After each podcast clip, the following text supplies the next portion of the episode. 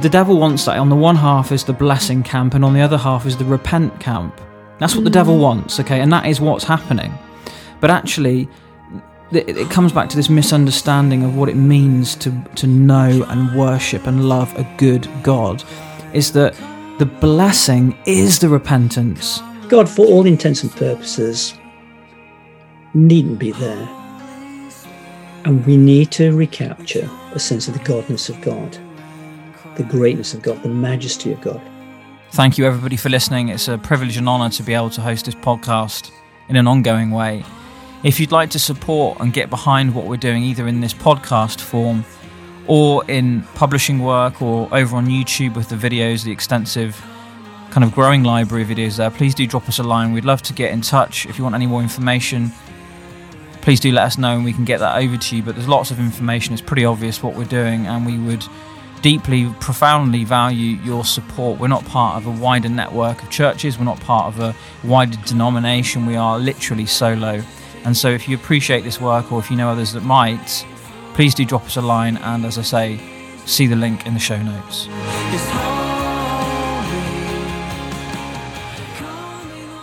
Hello, everybody. Welcome to Into the Pray, Breaching the Chaos of the Church. Just a little update before I let you listen to the audio version of the video that I did on Hillsong and the shambles uh, of the Disney Plus or wherever it is that you've seen the docu series revealing kind of the fuller extent of what's been going on. I'll let you hear the audio for that. You can watch the video via the link if you would so like. But I want just to briefly update you regarding the the previously advertised four part mini series that we're doing, The Things That Changed Us Reflections on 10 Years of Marriage. Basically, we've bitten off a little bit more than we can chew at the moment, just in amongst moving and um, just just the things relating to that. So rather than doing the three separate pieces that I advertised before, you can still see the intro piece, and I'm sure that most of you listening to me will have listened to that intro episode or seen it. We're going to do just one other and consolidate all of the other subjects, the areas that we wanted to cover. We'll we'll do that in one session. So it's just it's just technically um, it's just much less work for us to do that at the minute with a few other things that we're struggling to juggle and coordinate. So I hope this next little audio that you're about to hear now about the Hillsong situation will do for you what it did for us, which is to cause us to go into a place of prayer for the people involved, for the church, for the body of Christ globally.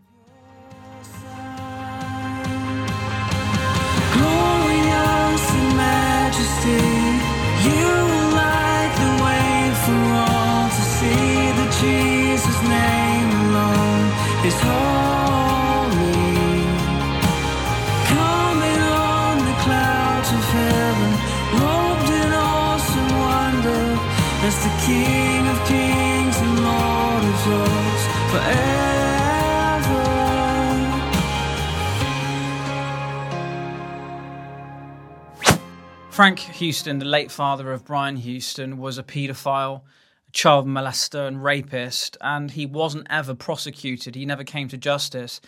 Died in 2004, and that was the end of that.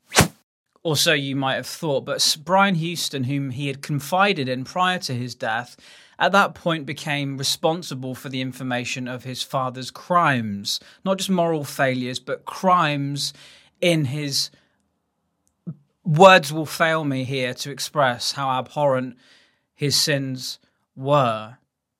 Brian was accountable from, I think, the late 1990s when his father confided in him.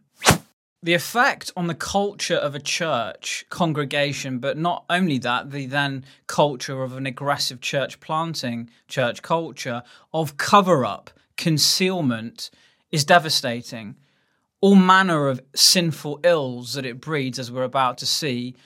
A choice was made by Brian to not go to the police, not go to the authorities. And even if it was in agreement for the sake of the victims, the point remains he was accountable for the information. Brian Houston is now involved in a court case, the results of which the jury is literally out over until the middle of next month. That's August 2023 and the future of his own life and whether it will spend time in prison or not will be decided. But sin breeds sin, cover up breeds cover up, concealment affects the same. What effect does that have on the culture of a church? What kind of moral culture is put into place? What kind of um, compromise is there on biblical teaching when certain things are treated with cover up and concealment rather than full exposure unto genuine healing? reports of other church pastors raping, molesting other members of staff. To whatever extent that has been verified, I don't know. But the point is, there is very rarely smoke without fire. It starts upstream. It starts with the father who hands it on to the son, who then hands it on to the sons. The effect of this is the ruining of families, the ruining of marriages, the ruining of Christian testimony and witness in the midst of a church in which there will be people who aren't genuinely Christians yet and perhaps because of this never will be. Idolatry, the praise and adulation of men sitting in the midst of this church during their worship recordings for their albums or whatever else, their teaching sessions. And you've got these church celebrity pastors swooning around, preening themselves at the altars of self. This is idolatry. As a result, you have the senior leader of the church in New York City, Carl Lentz, having an affair with a woman, having an affair with his nanny, behaving inappropriately, behaving narcissistically, behaving lying, deceiving, living a double life. This is what Paul Tripp refers to in his book, A Dangerous Calling. This idea of a pastor with a mask on sitting high and above and separated from the body of the church. No one knows what's going on in his life. There's no plurality of eldership. It's just this church celebrity with his various different cronies who support him in his role. The end and collapse is inevitable the gospelless gospel church. Where is the gospel in the midst of all of this sequence of events with Brian Houston and his father covering up, concealing his paedophilia and cri- he should have been in prison. Brian Houston may yet still be in prison because of this. And if that's the case, rightly so. There's no integrity. It doesn't matter Bobbie Houston getting up and whinging to a colour conference or teaching to the church when she shouldn't have been teaching the church anyway, and whinging about the attack against her husband's integrity. There is no integrity. That's the reality. Where is the gospel in this mess, this shambles, this dog's dinner, this circus that we're calling a church that people are thinking is the church when it's not? Where is the gospel in a pastor disgraced, fallen from grace, sitting in front of a camera for Disney Plus in the Secrets of Hillsong drama. Where is the gospel? Where is the blood of Christ explained? Where is the grace of God clearly taught or explained as part of his interview? It's not there. How can you expect repentance in other people when your life is manifestly unrepentant, stiff necked? Even in the midst of this, pain, tears. But where is the gospel? Where is the gospel in Brian Houston in a in a dock in a courtroom on in Australia because of his father's paedophilia being where is the gospel here? Where is the clear explanation of but by the grace of God go I? Jesus alone has saved me. Not a new haircut and a, a new wardrobe and a new job FAI, Dalton Thomas, Joel Richardson, the supposed governing board of FAI. Where is the where is the genuine repentance? Where is the public disclosure? These guys are sleepwalking towards catastrophe. Amazing grace, how sweet the sound that saved a wretch like me. I once was lost, but now am found, was blind, but now I see. Where is the gospel here? The priority that's given to saving, or in this case, salvaging the ministries of men, regardless of what sinful or moral failures there have been, it's this priority at all costs save the mothership. We can't possibly conceive of Hillsong collapsing. We can't possibly conceive of FAI stopping, such is the lack of integrity in its senior leadership. Forget the glory of God. Forget the name of Jesus and the sake of his name. Forget that. It's the saving and salvaging of the ministries of men. Carl has been sacked from New York, and then what happens a few short months later is that Brian Houston himself, with further allegations of inappropriate behaviour, again, that beggars belief, he is then ousted by the uh, other senior leaders of the Hillsong Church, Phil Dooley, etc., etc. A leaked Zoom call message to the journalists in Australia. Brian is sacked.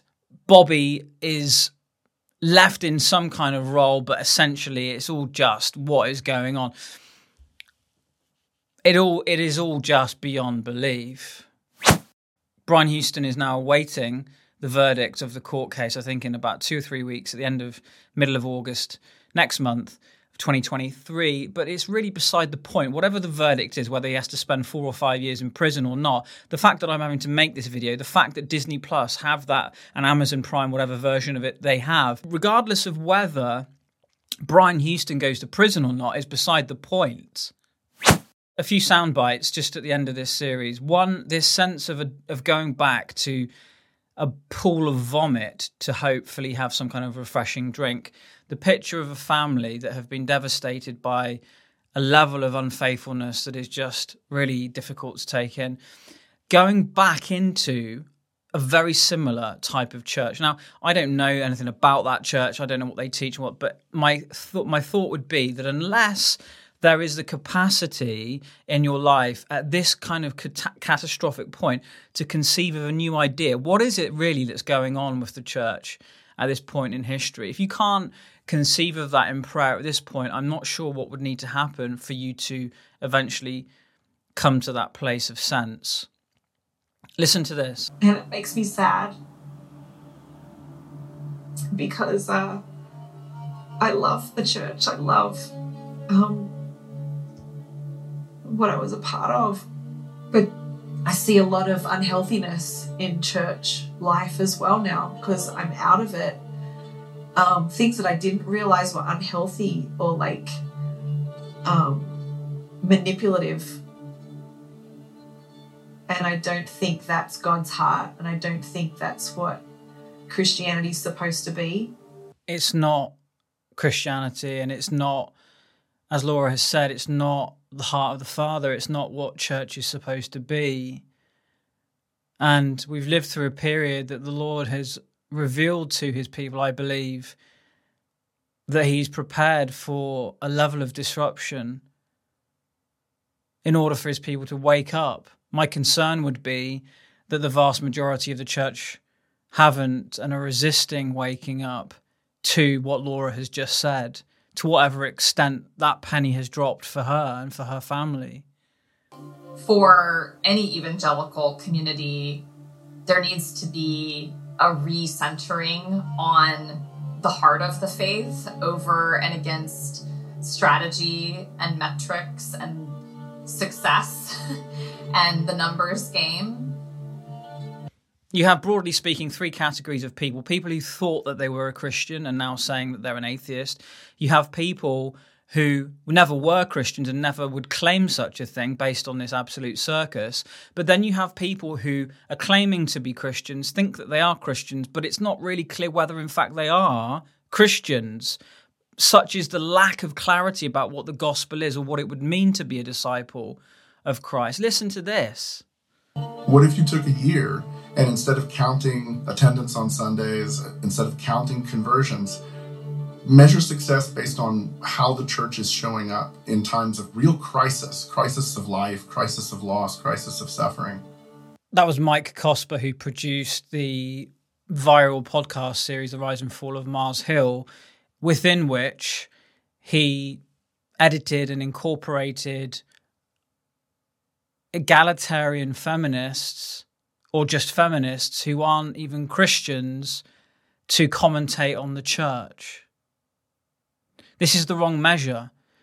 The measure of the church being reformed is not whether or not they turn up to help after a hurricane or in the event of some flooding or some other disaster and where there is suffering. Not that that isn't needed. By God, we know that it's needed.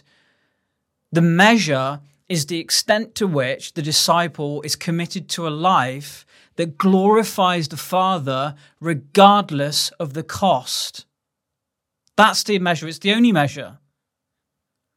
For I no longer live, but Christ lives in me. This life I live in the body, I live by faith in the Son of God who loved me and gave himself for me. That's the measure.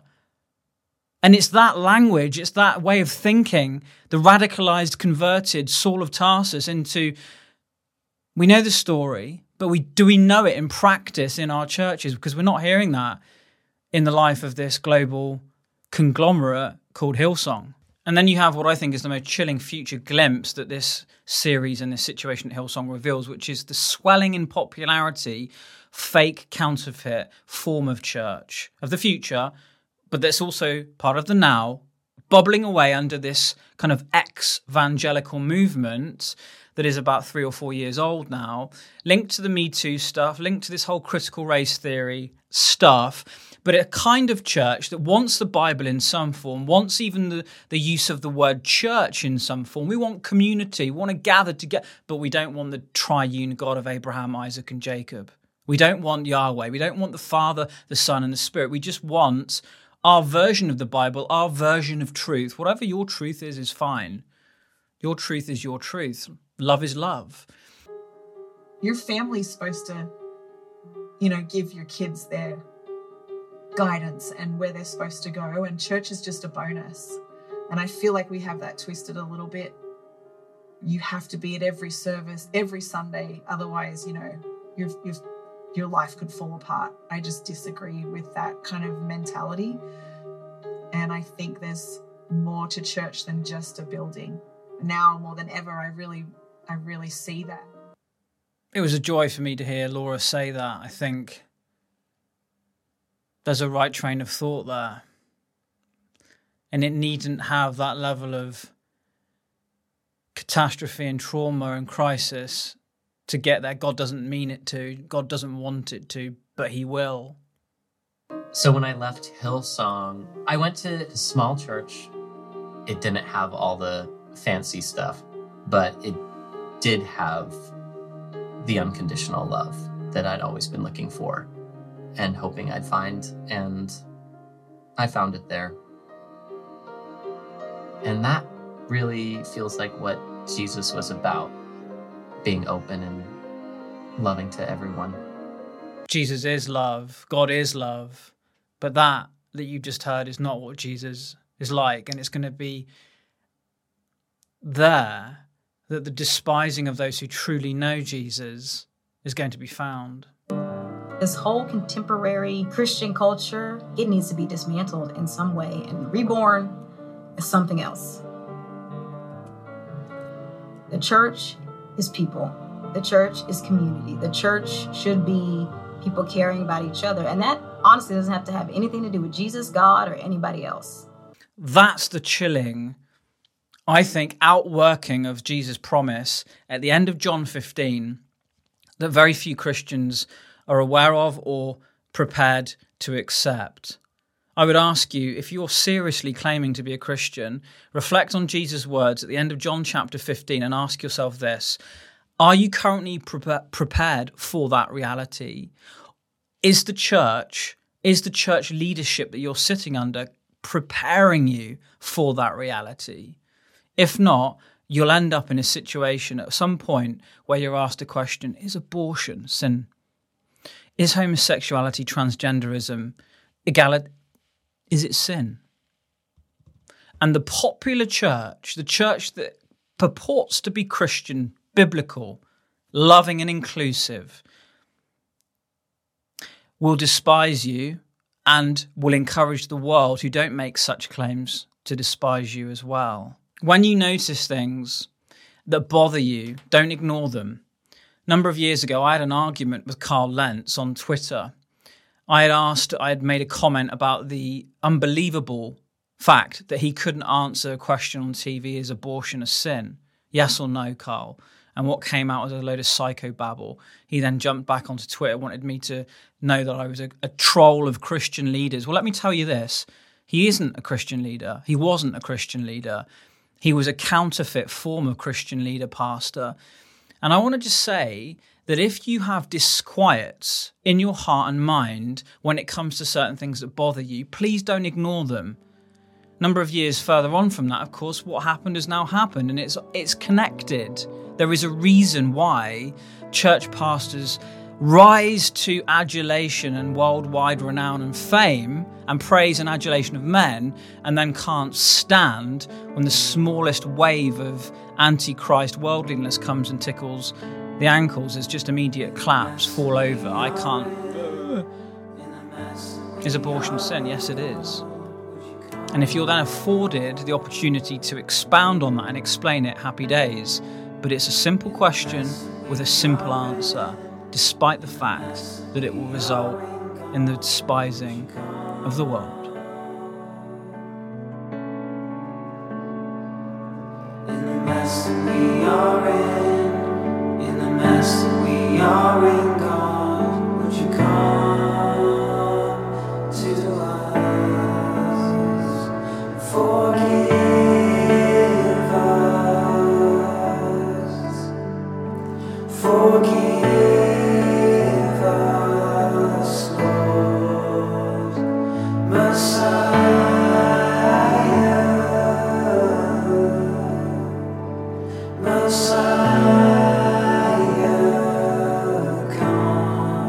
Thank you to everybody for listening to this episode of Into the Pray. Please do consider grabbing your copy or copies of The Glorious Few, the limited edition version via the Body Zero book shop. You can find information via firebrandnotes.com.